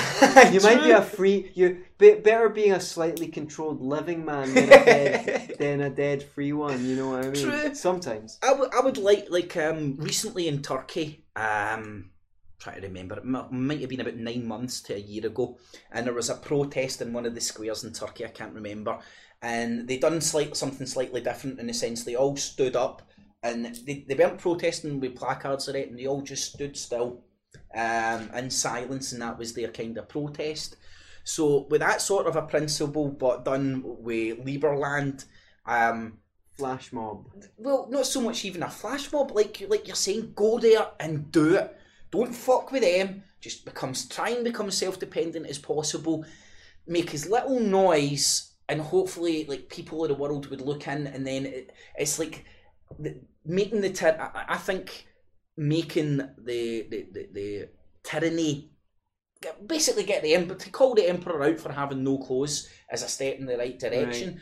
So through the processes of trying to stand up and be independent and create an independent nation, um, that process can shine a light on the genuine global control that's going on just now, which would be a small victory. It might not create a libertarian nation or what have you, but it would definitely shine a light uh, on how genuinely controlled and how much permission we need to do X, Y, and Z just now. So um, I definitely need to improve my ignorance on that as well. It sounds interesting. Um, so anybody on the Skypes or anybody in the YouTubes, if you've got any, um, can light exist in a vacuum? Uh, I don't know, but I can refer you to my friend Finn Townsley, who's a physics enthusiast and would be able to tell you. I'll vacuum up my torch. Should, should I take this one from Harry Cookie Monster? That's it, mate. I was asking about your thoughts on property, intellectual property, ownership, etc. Well, I'm a filthy propertarian. I do believe in property. I believe that uh, if you legitimately acquire your property, then you should have a right to that property. And how do you legitimately acquire it? By your own labor. Um, and because if you if you create something and someone takes it away from you, they're stealing your life because you invested your life, you invested your time in it. Uh, intellectual property, I'm not a believer in. Um, the whole point of property is that it's non-excludable, right? So if I own this lighter, I don't. Kip owns it, but if I he gives it to me, I can't have this at the same time as you. Whereas if I come up with an idea or an invention, you can have that idea at the same time as me. So, in order to enforce intellectual property rights, you'd have to in- interfere with someone else's property rights. Supposing I come up with a program, uh, a computer program and I say, well, that's my intellectual property, you can't create the same program, someone would have to interfere with your property right over your computer to stop you from copying it. So I'm not for the intellectual property. However, excludable property I am for as long as it was acquired legitimately through the voluntary exchange of goods and services. Um, and that's you know that's a boundary that's an extension of yourself as a human being you know, you've got a right to what you create. You can give it away, you can trade it, you can keep it for yourself. It's all good. And um, because see if you trade as I said before, if you trade for it, then you're acting in a mutually beneficial way. See, I would um don't think it's a different point of view. I would just like sort of a add to the community. we're talking about all these solutions, uh, or a lot of solutions um, about existing community. Sure. So, like, with regards to like uh, property ownership and stuff, I think if if you had a community, let's call it a housing scheme or or what have you, a tribe, or and there was like sure. sort of a self government, uh, self uh, governmentship, uh, self governance in that community. The, I think the community would decide, and this is where you could have two mm. communities staying next to each other with completely different ways sure. of approaching this. Uh, my way of approaching it would be like a, voluntary system within the community That's where what, they would decide, like, right, well, as can, long as it's voluntary, yeah. See, I, I, would even. I don't like using monarchy or kings or queens. People understand that principle. I would have no problem. I, th- I think even the tribal system, you'd have a chieftain, and the, the community would kind of promote that chief guy. I would have no problem with that chief guy staying in a big uh, ivory tower, having a few bells and whistles and stuff because he'd uh, he, he was the leader. They, he earned it. They think he's good at it, and if he's not good at it, they can kick him out. Yeah, exactly. Consequences. So, it's the plausible deniability right now. What, um, what I would say is, like, if you've got like this housing scheme, you know, they can have a bike shed with ten bikes in it, and people just use it whenever they want. That's great. That's voluntary. Or they can have a tool shed because how often do you use your chainsaw? Once in a while, and they can share it. That I'm all for that. I'm not so much for people redistributing other people's property against their will. Like maybe if they've signed a contract to agree to to that being allowed, then fine. They've agreed that in order to live in that housing scheme, that can happen. People can vote away their property. But I'm not for people doing it against people's will, unless that property was acquired through the use of force, uh, using the state, lobbying, corporate welfare or whatever, you can you can take back property that's been taken in an illegitimate way, but I don't think you should force uh, redistribution um, on people who earn their um, property through serving others. See, I think even natural law would kick in there in a sense. Like if you had a community that was self-governing and within that community there was a perception that one person was hoarding all this stuff uh, how can you say for for mm,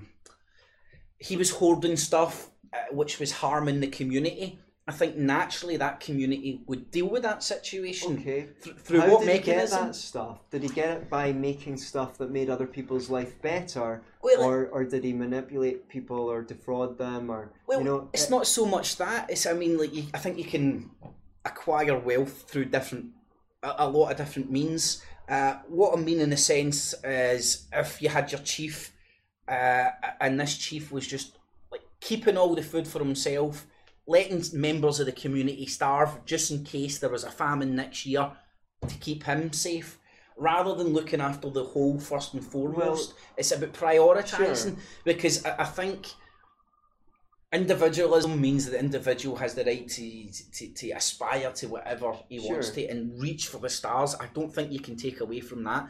And it even sounds a bit communist thinking when you're talking about all the, these shared amenities and stuff like that. But when it boils down to it, um, your basic amenities which the which the community needs to survive, your inalienable rights, let's say, um, that stuff shouldn't be. Well, I don't know. uh, For me, uh, uh, my Well, position would be it shouldn't be there for hoarding for the benefit of one over the many. sure. Um, not that individuals couldn't collaborate, couldn't accumulate what they believe to be wealth.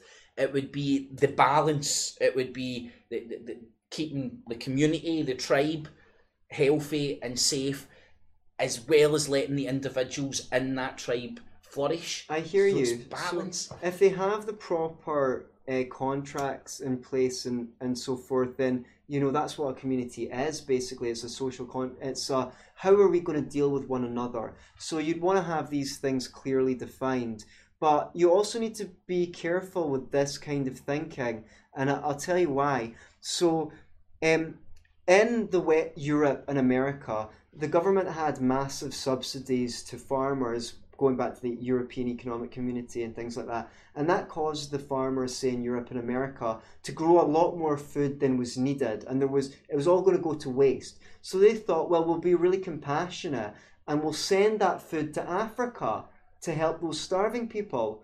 But it actually was a disaster because what happened was all of the farmers in Africa that were trying to sell their food and make a living and improve the development Mm. exactly went out of business and it set the, those countries back instead of pushing them forward. I would argue by design, but maybe maybe maybe they did it by design because they didn't want Africa to develop and outcompete us which by the way for any people who are interested in economics is totally stupid because we benefit from anything invented in America and America benefits from anything invented in Europe. When Africa becomes developed that means they'll get universities, they'll get more leisure time, they won't just be farmers, they'll be intellectuals. And they'll start inventing stuff as well. And we'll benefit from all the inventions that are made in Africa and all the good ideas that come out of there. So, international development is great for everyone on the planet, not just the poor. See that like um, that's where I would say you can tell it's a it's a global corporate structure because it is the benefit of these corporate entities. I, I would put the crosshairs at the City of London. Um, before we went live, I was telling you I'm diving into a wee bit of the uh, information with Hong Kong with what's happening in, in the South China Sea and stuff, and um, like you're saying, like uh, uh, most people are on the same page as you. They don't want a um, everybody wants to flourish, but not at the expense of other people. Um, whereas corporate interests have a, a, a interest in uh, fencing off the resources Sure. because Africa.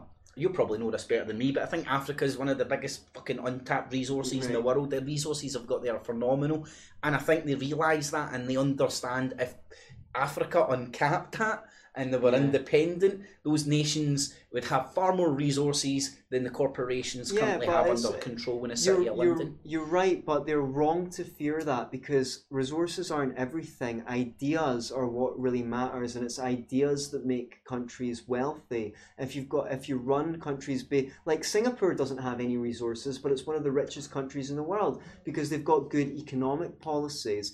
Can I just come back on something that someone said a moment ago? Because it's an important point that people will want me to address, and they might be not be the only one thinking it. Um, uh, Lewis Carroll, uh, the last one, says, "We don't own the earth." It's a quote. We are the earth's caretakers. We take care of it and all the things on it, and when we're done with it, it should be left better than we found it. Okay, I agree with you in principle, but in the fact of what this suggests is counterproductive because it's idealistic, right? If you look at the places where they're making the worst mess of the environment, like say Africa, where they uh, cut down the rainforest, uh, the reason why they do that is because there's no property rights. A, a charity cannot go over to Africa and buy up the rainforest and say no one's cutting that down because they'll just cut it down anyway. They don't respect property rights, and as a consequence of that, there's because with a right, with every right is a responsibility. With my right not to be harmed comes my responsibility not to harm others if I own a river and I pollute that river and that pollution goes down and intoxicates a village, I'm personally responsible for that because my, with my right comes my responsibility and I can be sued for damages. If I own a forest and I want to make money from that, the best way I can do it is to farm it sustainably. So when I cut down one bit, I plant it again, I go on to the next bit, and I take care of it forever. If the government owns it, I just get a lease. I cut it all down and the taxpayer has to pick up the tab. So, as long as you understand that with rights comes responsibilities, this is what happened in the communist countries. They were absolute environmental disasters Poland, Czechoslovakia, Soviet Union, much worse than the countries with mixed economies to the environment because the government could just keep on handing out resources left, right, and centre. In a free market, the more scarce a resource becomes, the higher the price of that resource. And that means that that resource gets allocated to people who can make the best use of the resources, not just thrown around like it's going to last forever. So I've got a video on this. It's called uh, Only Capitalism Can Save the Environment. Only capitalism can save the, the planet. Socialism will destroy the earth. If you want to hear more about that, please check it out. I put the arguments across with property rights also becomes res- property responsibilities. So, yes, you own the right to a factory, but if you pollute the air, you're responsible for that pollution and you should be held accountable for it. So, I hope that makes my view on that clear. I definitely, and I, again, I would go if communities felt that they owned the land they stay on, that that whole thing yeah. would resolve itself yeah, through natural law because you've got you, you, ownership and you do want to pass that down to your kin. Exactly. You won't be pissing into the river you, because you want. Everyone takes it. better care of their own car than a rent a car. So if the community owns has ownership over their resources, they're going to want to use them wisely. But if they're disenfranchised and it's the government that owns it, then they're not going to take care of it. Mm, spot on, man. Um, right, so let's see how long we've done. Coming up um, to two hours, my man. Is it? 15 more minutes to. Uh, do we have any more questions? Right, uh, get your questions in now. We'll be wrapping this up shortly, so it'll batter down to the bottom.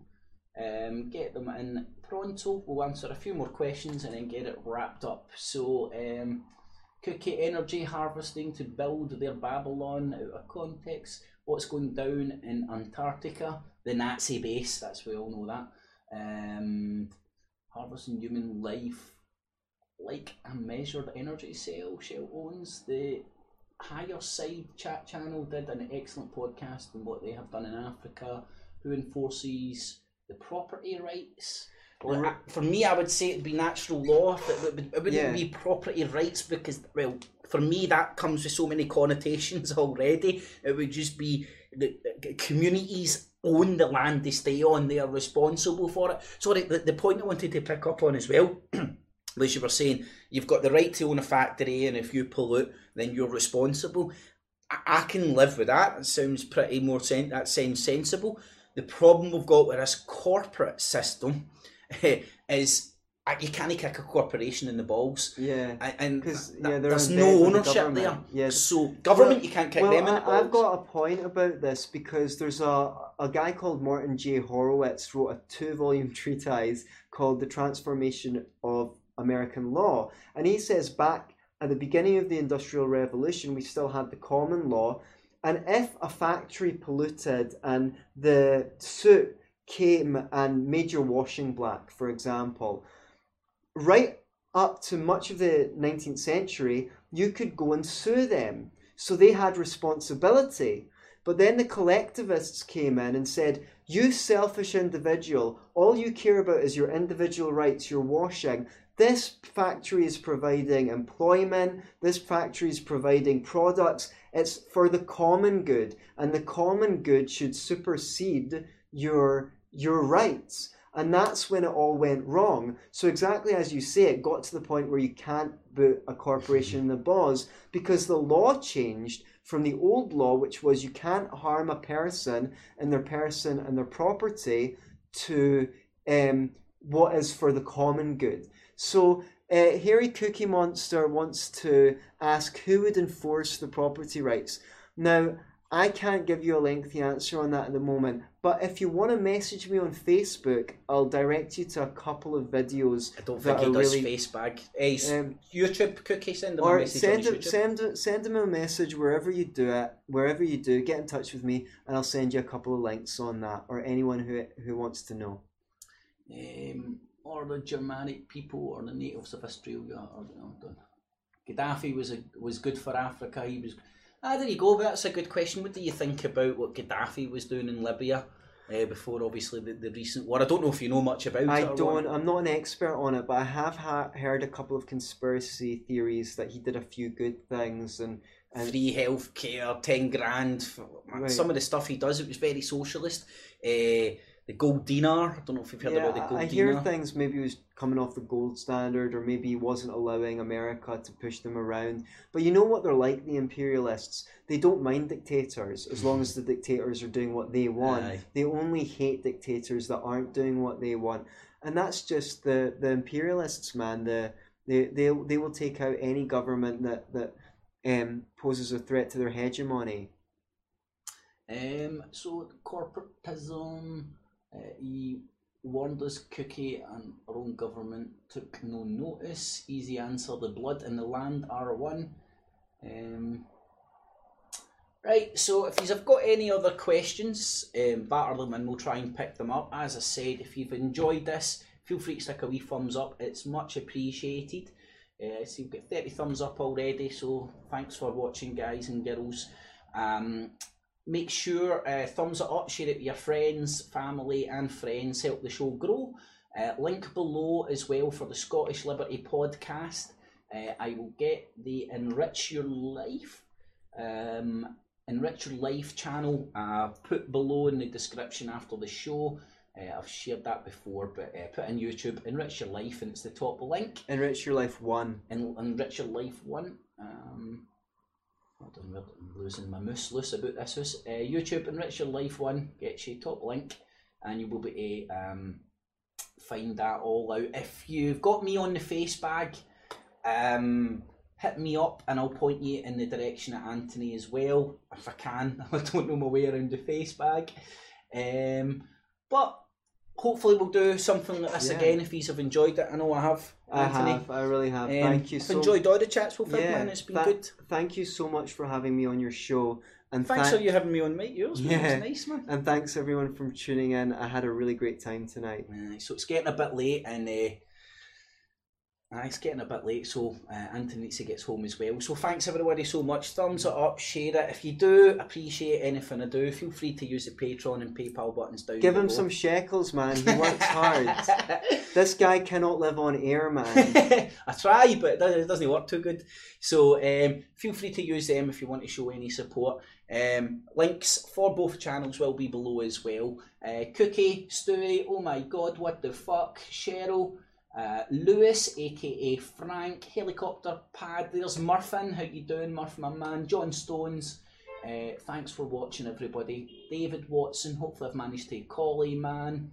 Hopefully I've managed to say hi you all. Paul, um, and Crazy Cass, I think I've said hi to most. James Owen as well. James uh, was the guy that was with me when we met Anthony the other week there.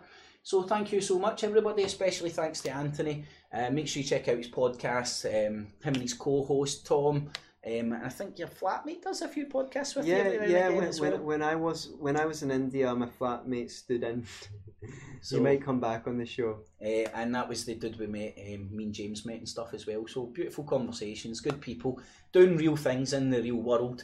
Uh, agree, disagree. At least get involved, man. These people Yeah. here to chat yeah, to. and, And, you know, feel free to crash into our podcast channel and like leave annoying comments saying where we're wrong because we like being corrected, or you know, have a friendly debate with us because we're, we're respectful as long as you're respectful. Yeah, engage the half decent comments, bin the other ones, man. So thanks so much, everybody. Uh, hopefully you've enjoyed that. Uh, leave your comments as well after the show about maybe any future questions you would like me to put to Anthony or whatnot, and we can sort that out, no problems. Uh, there's Dave Worrell as well, Cheryl, uh, Cheryl Owens, and Honest Bob, and Jules. How you doing, Jules? Cookie and Blazing. Uh, how you doing, Blazing, my man? Um, so thank you very much, so much, everybody. Going to play the outro, and then I am out of here. Catchies.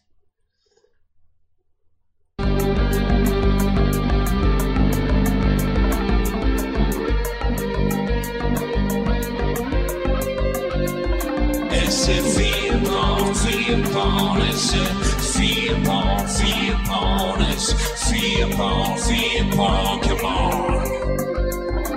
It keeps the cheese the maize and the rats and the race and those peasants in the days like Edward Balays. It's a vierbarn, come on. Keeps.